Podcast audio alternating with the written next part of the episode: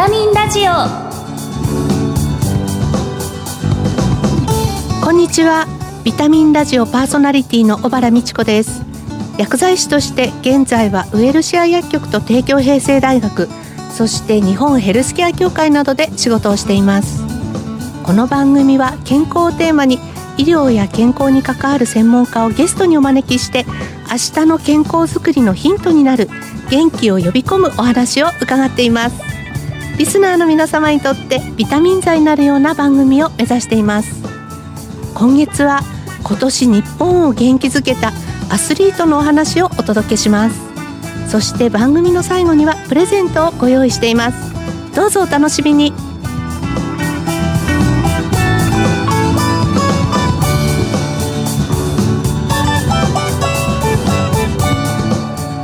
ビタミンラジオ。この番組はお客様の豊かな社会生活と健康な暮らしを支えるウエルシア薬局の提供でお送りします。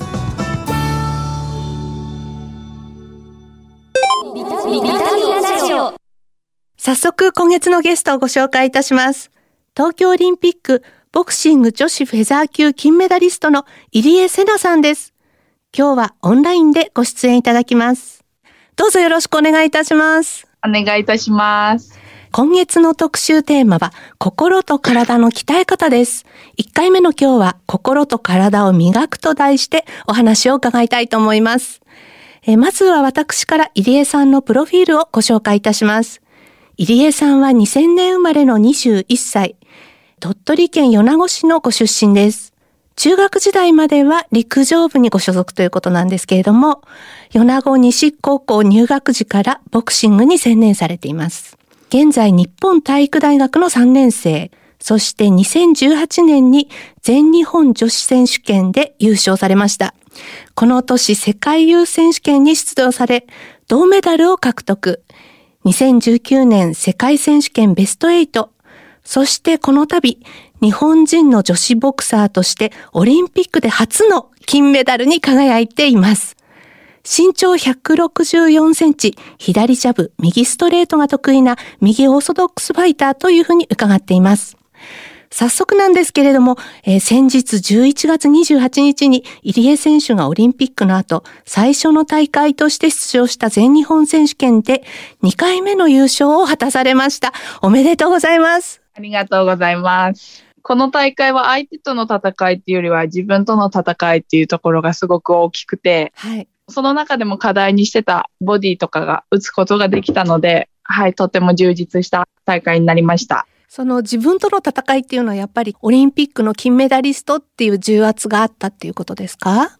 そうですね、金メダリストとしてのプレッシャーもありましたし、やっぱりかっこいいところ見せたいなって思う欲深い自分が いたりして、はい そういうのと戦ってました。ね、でもやっぱりスポーツはね、こうかっこいいっていうのも魅力ですよね。皆さんに見ていただくにはね。そうですね。はい。やっぱり女子ボクシングを盛り上げたいと思ってますので、やっぱできるだけかっこよくいたいなって思っております。そうですよね。あの、そんな中で今年の夏東京オリンピックのボクシング女子フェザー級で金メダルを獲得ということで、金メダルの瞬間すっごい飛んでらっしゃいましたよね。あのー自分でもよく覚えてなくて、ええ。なんか飛んでました。はい。本当夢みたいで、ええ。本当に信じられなくて、なんかこれで実は夢でしたってなったら嫌だなと思ってずっとほっぺをつねて確認してました。ええ。今こう金メダルの重みっていうのは改めて感じることはありますか、自分の中では早く金メダルを忘れたいと思っていて、ええ。金メダルにとらわれすぎないように、ええ。あの精進していきたいなっていうふうに思っております。あ。今が大事なので、ええ。はい。あの、このコロナ禍で東京オリンピックの開催が1年延期されたり、まあいろいろ影響があったと思うんですけれども、おそらくこう思うように練習とか試合ができなかった時期もあると思うんですが、コロナ禍で1年間試合ができない時があって、その時はちょっときつかったんですけど、ええ。幸いなことに同期とか周りに恵まれてまして、あの元気づけてくれましたので、ええはい。なんとかオリンピックまで突っ走ることができました。延期された時のこうモチベーション維持に楽しみを見出すようなことっていうのはあったんですか？コロナが流行り出してからええスイッチを買って、はい。自分のゲーム好きにより火をつけました。なるほど。はいなんかあの、はい。お小さい頃は寝落ちするまでゲームをしてたっていうのをちょっとそうです。で、はいお父さんが、はい、セーブしてくれてて、いいですそんな思いね。出もあります。ええ一つのことに集中するタイプなんですね。絶対そうですね。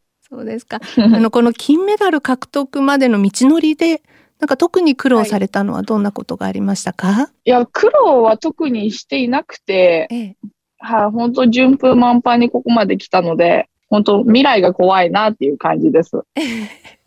小学校2年生からボクシングを始めたんですよね。そうです。はい。頑張れ元気っていう漫画で触発されたというふうに伺ってるんですけど、はい。中学校の時は陸上に行かれてるじゃないですか。はい。それは中学校にボクシングがなかったから陸上に入っていてボクシングをやっていたっていう感じなんですか？私の中学校絶対何かしらの部活に所属しないといけなくて、ええ。それでボクシング部なかったですし、あとやっぱり走ること得意だったし、何より走ってたらボクシングのためになるので、ええ。そういうのもあって陸上部に入部しました。あ。陸上は長距離だったんですか？800メートルを専門に頑張ってました。きついところですね。めちゃくちゃきつくてもう絶対したくないです。はい。はい。いろいろとこう試合を重ねる中で、自分のモチベーションっていうのもやっぱり高めていく必要があると思うんですけれども、純粋に私ボクシングが好きなので、上手い人強い人の動画とか見ていましたら勝手に、ああ、練習したいな、やってみたいなと思うので、本当ボクシング好きでいることが一番の秘訣なんじゃないかなって個人的には思っております。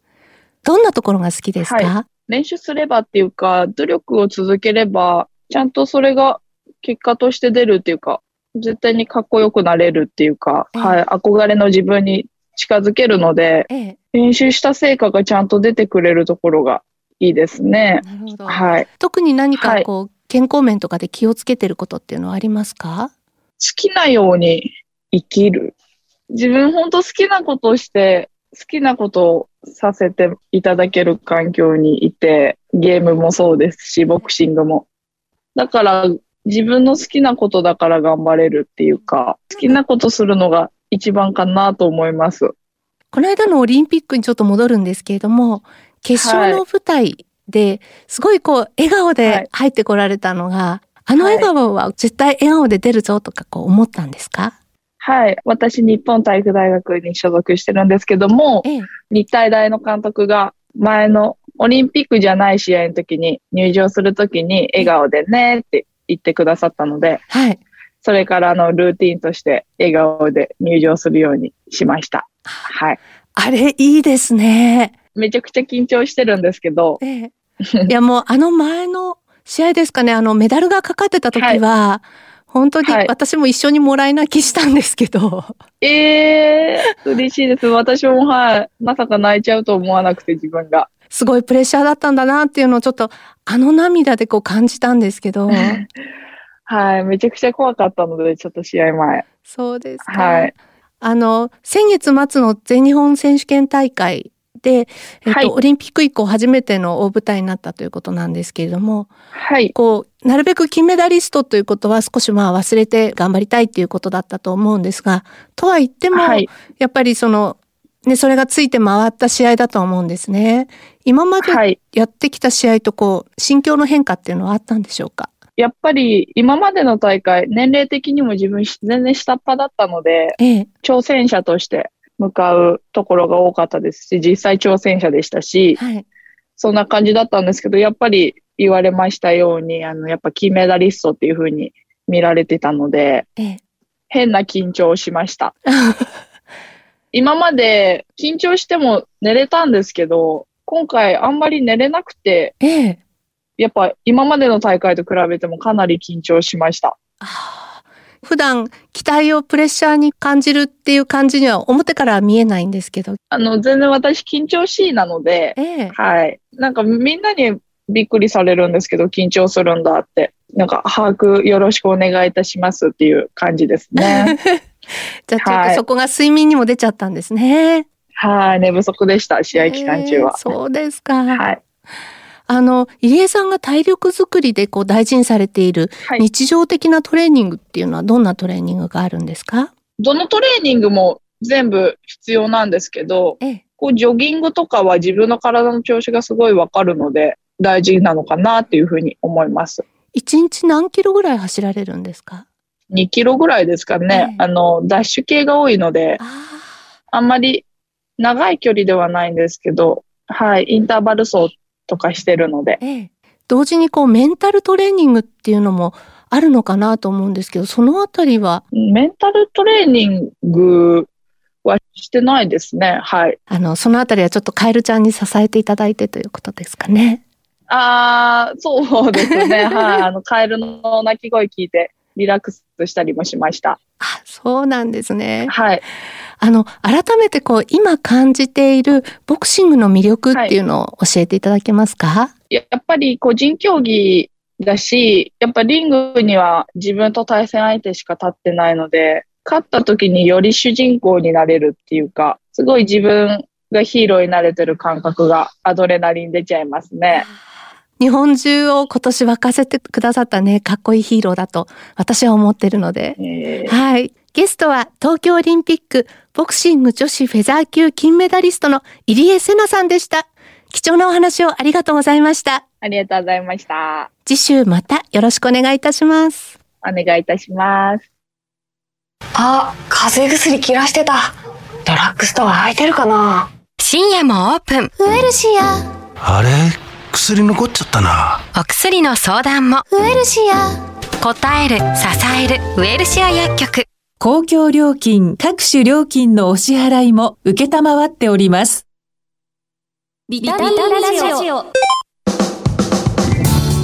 今日は東京オリンピックボクシング女子フェザー級金メダリストの入江聖奈さんに心と体を磨くをテーマに伺いましたえモニター越しにえ明るさとかあるいは前向きな気持ちがこうすごい伝わってくるようなインタビューだったんですね。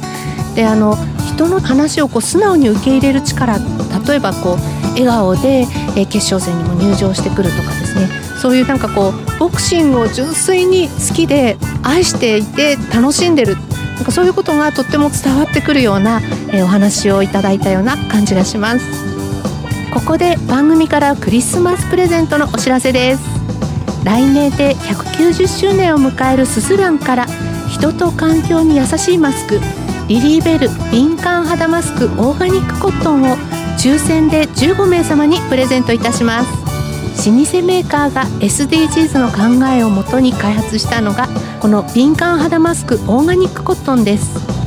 お肌に直接当たるマスクの内側にオーガニックコットン100%の不織布を使用しお肌への負担が少なく痛くなりにくい柔らか耳紐を採用しているのが特徴です。マスクが必須の毎日をオーガニックコットンでぜひ快適にお過ごしください。ご希望の方は番組のサイトからご応募いただけます。締め切りは12月20日です。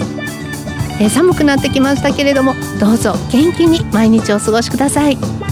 番組パーソナリティの小原美智子でした。来週のこの時間にまたお会いしましょう。